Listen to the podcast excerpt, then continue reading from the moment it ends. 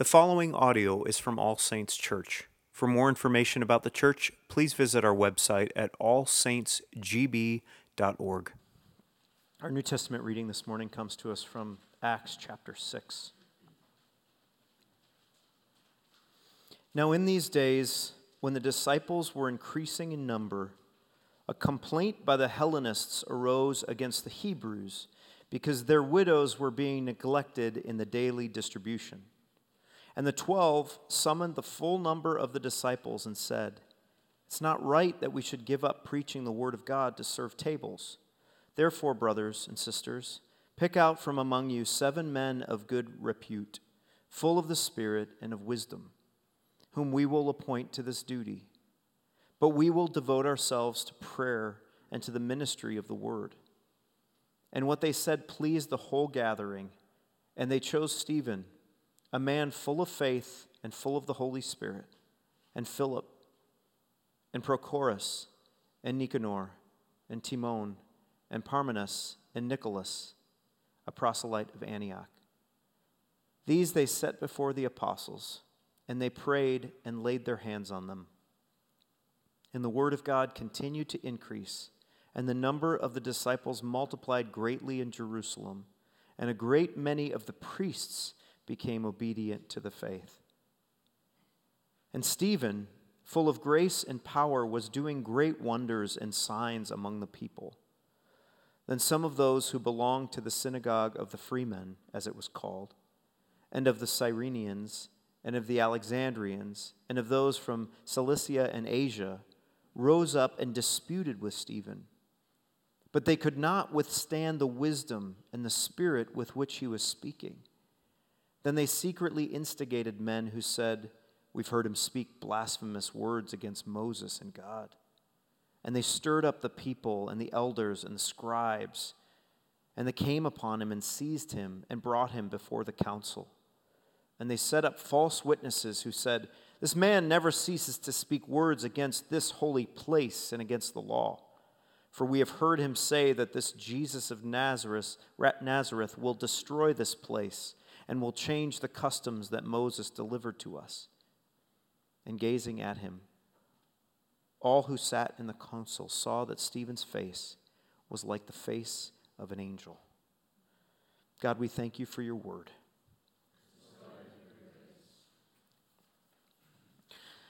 I'm often amazed at what can distract and divide the body of Christ, the church. This week, I read a story about a large megachurch in Dallas that was split in half. And the fight between the two factions of this large church had grown into a custody battle for the church building. Who was going to have the rights to the location of this church? The case had been taken to civil court and then transferred over to the denominations court and given lots of public attention.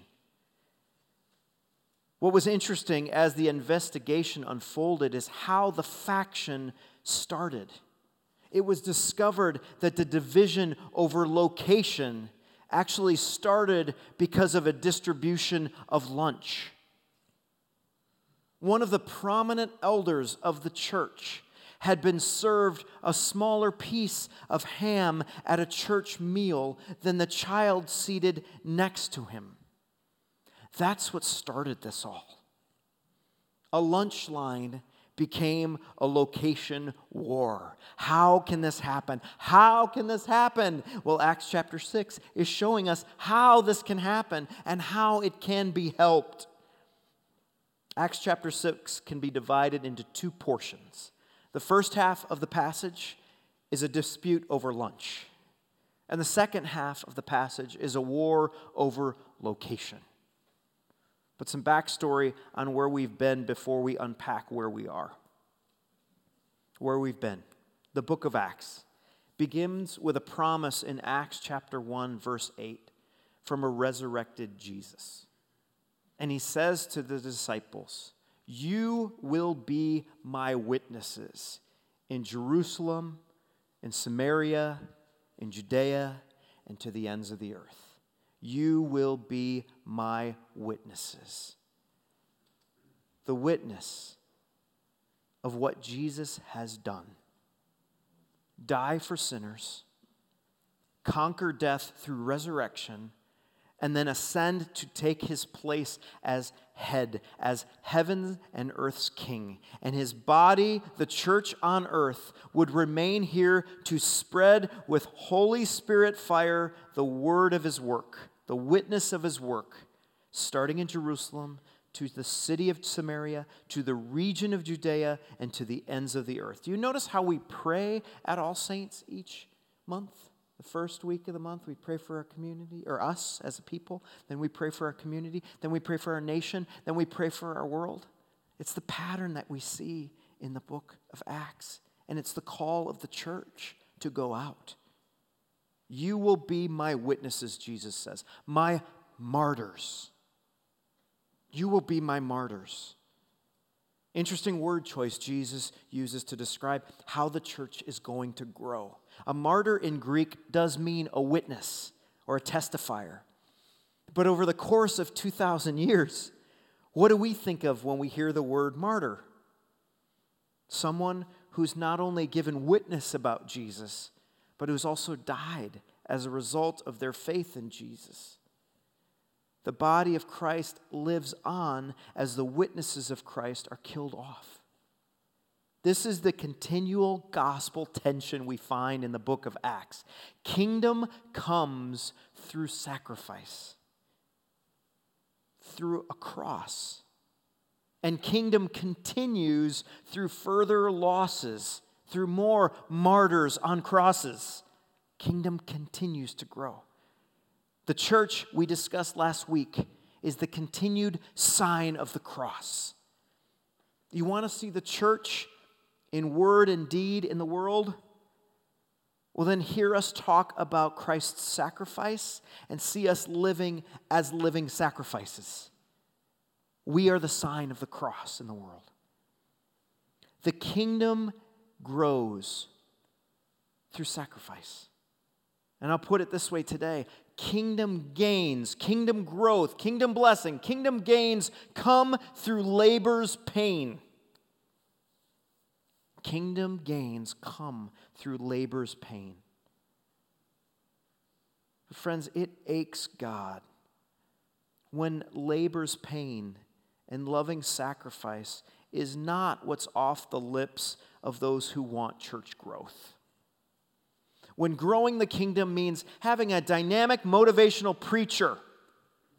When kingdom growth means uh, having a six figure sound system. When it means the smoke machine's optional, but big deal. Big sound system, big stage, big lights. Big media, big musical influences that are marketable for sure, that are sellable on iTunes, yes. Kingdom growth comes through emotional manipulation to pull people in, and, and then this manly machismo to keep people from leaving. That's what it's become. I remember exiting the doors of a church that held to this church growth mentality and hearing someone play a mind game on my kids. As we were walking out the door, they said to them, If you bring your Bible next week, you'll get candy. And I said, Run to the car, kids, run to the car. oh, but oh, how it pleases the Father to see his people following in the path and the posture of his Son through sacrifice. Peter and John in Acts have been in prison twice now for preaching aloud the name of Jesus and for healing a leper in the name of Jesus. They've been beaten bloody by the religious leaders by those who believe in power grabs and power plays. And Peter and John, they rejoice that they're counted worthy to be a sufferer for their Savior who suffered for them. Kingdom gains are coming through labor's pain. And the more we believe this to be true, saints, the more that we live this way, saints, the kingdom gains will come, but they will come through our labor's pain. So, what gets us through that labor's pain? I've never gone through labor pain, so I have to be very careful. what gets us through these labor's pain? This labor's pain. The grace and the power of God must be what carries us through. How does the grace and power of God carry us through these labors pain. Let's look at the two parts of Acts chapter 6 to see. The first part, this dispute over lunch, we see the grace and power of God delegated. And in the second part, in this war over location, we see the grace and power of God relocated. Delegation and relocation. Delegation and relocation. First, see the grace and power of God delegated in verses 1 to 7. The number of those hearing the word of God and following Jesus continues to grow in Jerusalem. And as it grows in number, so too it grows in diversity. Hellenists, you see in that passage, Hellenists are Greek speaking Jews. They're the minority in number. Okay, if you think about it in our culture, it's like Hispanic culture in the United States or in Green Bay. Okay, they don't speak the language or they don't speak it as well. That's the Hellenists. And then the Hebrews, those are the Aramaic, the English speaking Jews, if you will, like the ones who speak the language. They're the majority, they're the natives. And with each of their places in culture, so too came their politics between the Hellenists and the Aramaics, the Hebrews. The Hellenists might be considered more the liberals, more of those who are considered in fairness and equality among the people. Okay? The Hebrews might be considered more the conservatives, the ones who got where they are without handouts, but with hard work and determination. And so, what's happening in the church in this war between liberals and conservatives is no surprise. Widows are of great concern to the Lord in this age because widows in the age of Jesus were so vulnerable. They have little to no source of income or status because they've lost their husbands. And so, as the Spirit is working in the church to show the Trinity God, to show the unity of God and taking care of everyone equally with shared possessions, the spirit of Satan is working to chip away the church with disunity and distraction. Verse 1 says, A grumbling arises because the Greek widows are being sent to the back of the line, of the lunch line, and giving leftover scraps, if anything. As a pastor, and we have a fourth Sunday feast, I'm not, a, I'm not a victim here, but I want to tell you, oftentimes as a pastor, I'm the last person in line on a fourth Sunday feast. And there's nothing more discouraging than walking up to empty crock pots and just sort of scraping what might be left that's kind of burned on the crock pot onto my plate. Ugh. And that's what's going on here for these widows. They are being treated as third or fourth class citizens. So the 12, the apostles, they're called the 12 here.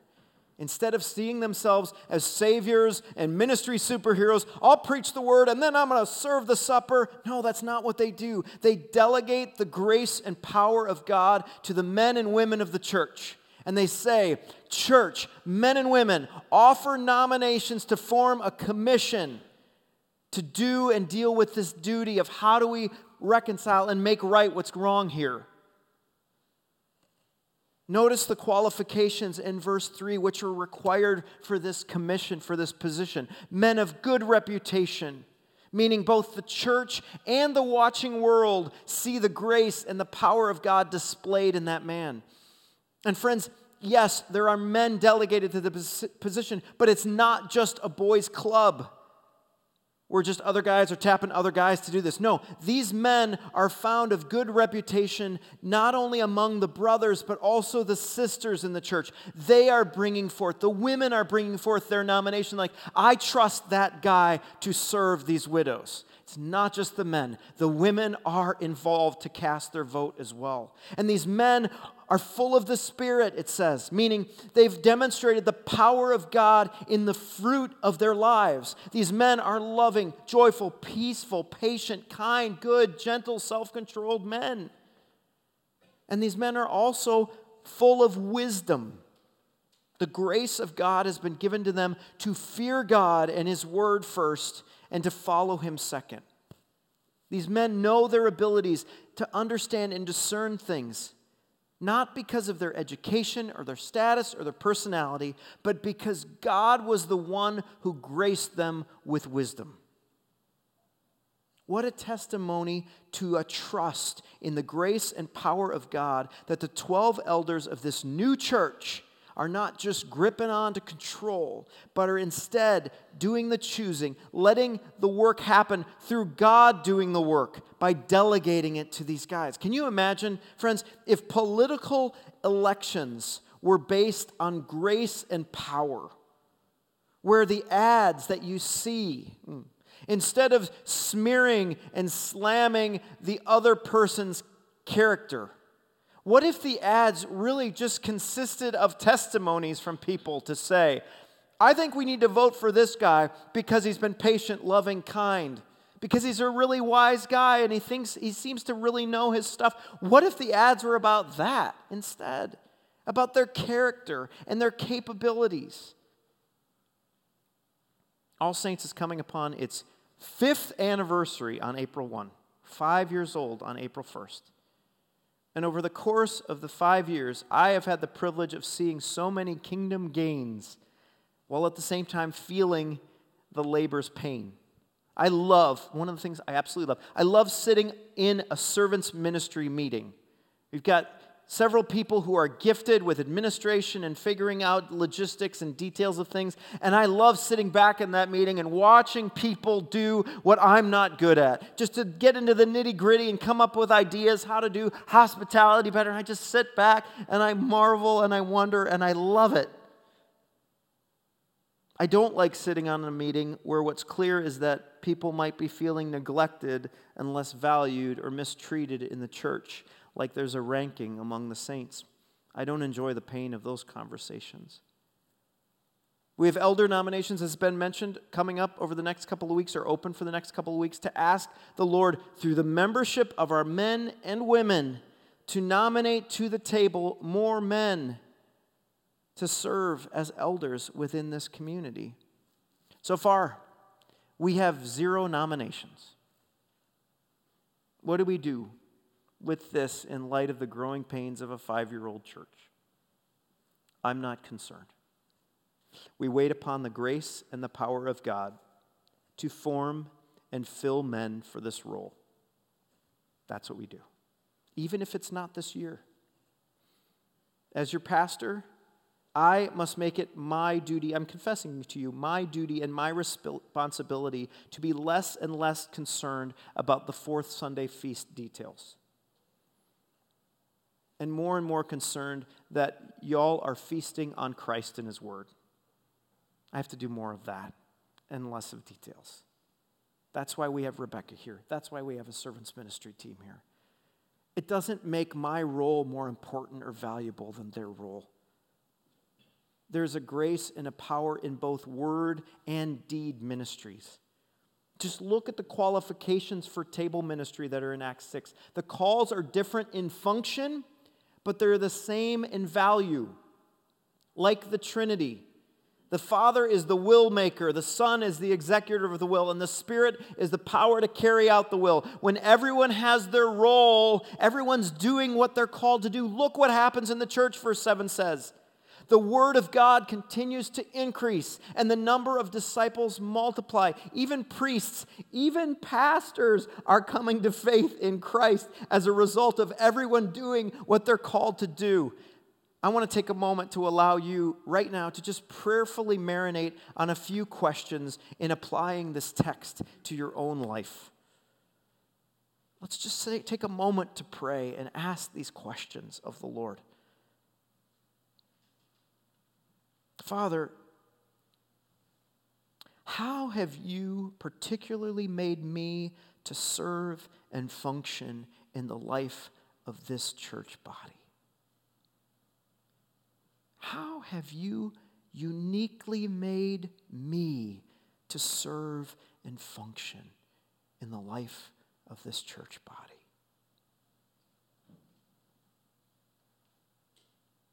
Lord, what are the gifts and the talents that you've graced and empowered me with to serve others, not myself. What are these gifts, Lord, that you've given me? What are the talents that you've given me? How do I see you using them? And in what ways, Lord, am I withholding them? How am I holding back and why? Lastly, Lord, where do you see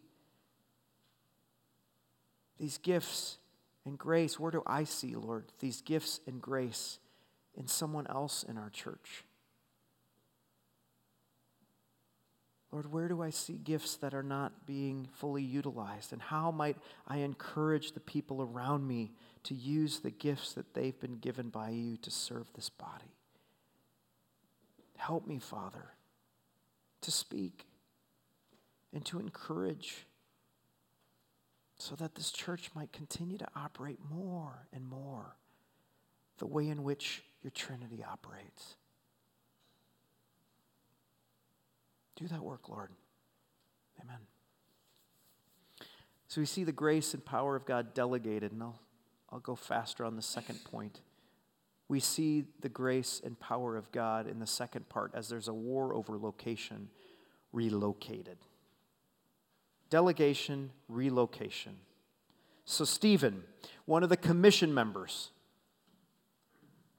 is by the grace and power of God Acts says, doing great wonders and signs. We have to assume then, friends, that this means they're seeing in Stephen him do some things that the apostles were doing. What were those things? He's healing people. Stephen is healing people and he's probably powerfully preaching to people.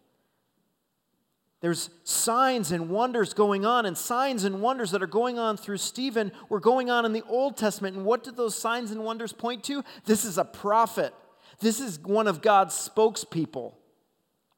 And the Lord's grace and power is positioning Stephen to be a nuclear reactor that will relocate the body of Christ beyond the walls of Jerusalem. How he's starting to do this, how's the Lord starting to do this? Through Stephen's controversial preaching. We have to do a little work in the passage to see the controversy, to see what his preaching is doing. So, first question is who is all upset about Stephen's preaching? Who's all mad? The freedmen we see, the Cyrenians, the Alexandrians, those from Cilicia and Asia. What's the deal with all of these people? What do they have in common? They're out of towners. These are minority Jews who have been historically the victims of slavery and mistreatment. And they've now relocated to Jerusalem to set up synagogues to try and gain some political and social standing in Jerusalem. They've been working hard to make a name for themselves and for their churches in this city of power, Jerusalem. So they keep God's law to the nth degree in this synagogue location, so they're hoping to step up their status in Jerusalem. So, what's going on with Stephen's preaching that's stirring these out of towners up?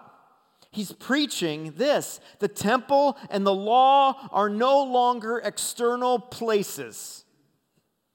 Because of the work of Jesus, the temple and the law has been relocated to an internal place. It's no longer this big temple in Jerusalem anymore, no longer even your synagogues anymore. Where is God located and where is His law found? It's found in the hearts of people. The temple is no longer necessary to have a relationship with the living God. Jesus tore the curtain so that the Spirit could live in the hearts of people, not just in this little room called the Holy of Holies. And law keeping is now not a means by which to earn God's favor or smile. It never was. Jesus kept the law fully and put that perfect law keeping status in the hearts of his people so that when we obey, even, it's not us obeying, but Christ's Spirit in us obeying God's word. It's all happening internally now, not externally. It would be akin to someone announcing, friends, I don't know if you've heard, but Lambeau Field, the big G temple across the river, is going bye bye. It's relocating somewhere else. What would happen to people in Green Bay who are gaining power and prestige as a result of the Packers being in this community? They would feel threatened, right? They would do whatever they could to make sure it's not so. We need to stay Titletown. They would feel that threat and do whatever it takes, like I said. And it, friends, it's actually happening in Milwaukee, right? As there's talks that the Brewers may leave town. And guess what formed? A home crew coalition. Business owners joining together to make sure the brew crew stays put. That's what Stephen is saying. No more outside locations, it's all happening inside. We see further evidence of their concern in verses 13 to 14 as they say, Stephen keeps speaking words against this holy place, the temple, and the law. He keeps speaking against the law and saying that Jesus will destroy this place and change the customs of Moses, who was the giver of the law. You see how angry they're getting at the threat of losing their temple status. An adage that you will probably hear me repeat as a pastor counsel over and over again. I'm sure you're so sick of hearing this. When an idol in your heart is getting threatened, what are you going to look for? Strong emotion. When an idol gets threatened, look for strong emotion. And they've got it here. They've managed to cheat and lie and get Stephen arrested and standing before the temple courtroom and the council. And as they stare at him, as the council stares at him, before he gives any defense, what do they see as they look and lock eyes with him? They see relocation. The relocation that Stephen's been preaching shines now directly on his face. His face was like the face of an angel. That's heaven standing right in front of us because of the work of Jesus Christ in tearing the veil between heaven and earth as he died upon a cross. Heaven is now relocated into hearts and into people. The Lord has blessed God's people and now made his face to shine upon them.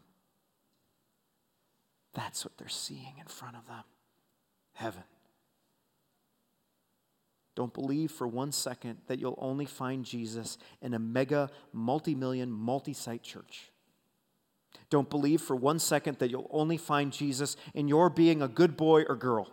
Don't believe for one second that you'll only find Jesus when your world is all put together, neat and tidy, and suffering free. No.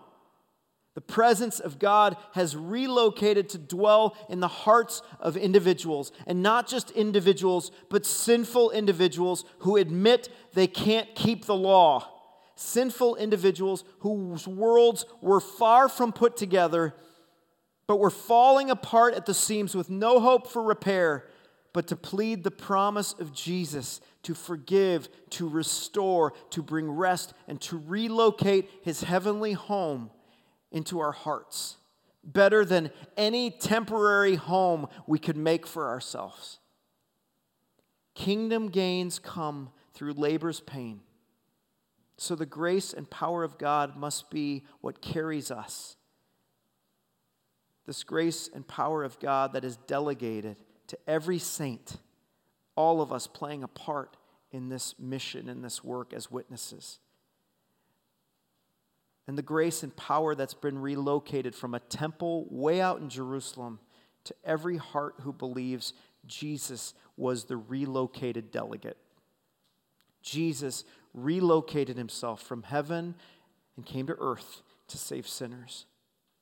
Jesus became the delegate to represent a sinner on the cross. And Jesus became the delegate to raise dead sinners from the grave so that we could be relocated from a grave of death to life forever, from slaves on earth to free children of heaven. Jesus, King Jesus, is our only delegate between a guilty soul and a holy God. And Jesus put the down payment of his home in heaven, the Holy Spirit, in us. Let's pray that Christ would continue to be at work in bringing about his kingdom gains through these labor's pain as he delegates us to serve him. And he reminds us of the relocation of heaven now within us. Let's pray. Father in heaven, thank you for your work. Thank you for the help that you give us from your Spirit. We pray that we would be good delegates of your grace, that we would recognize that we are little Jesus on earth. Why and how? Because we have your Spirit in us. We bring Jesus to the world because Jesus' Spirit lives in us. We pray that you would help us to be delegates who represent Christ well through sacrifice, through serving others, not serving ourselves.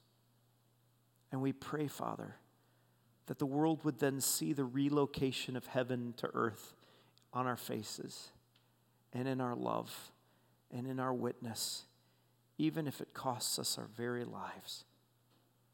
Help us live as living sacrifices now and through the end of our lives. Pray this in Christ's glorious and holy name. Amen.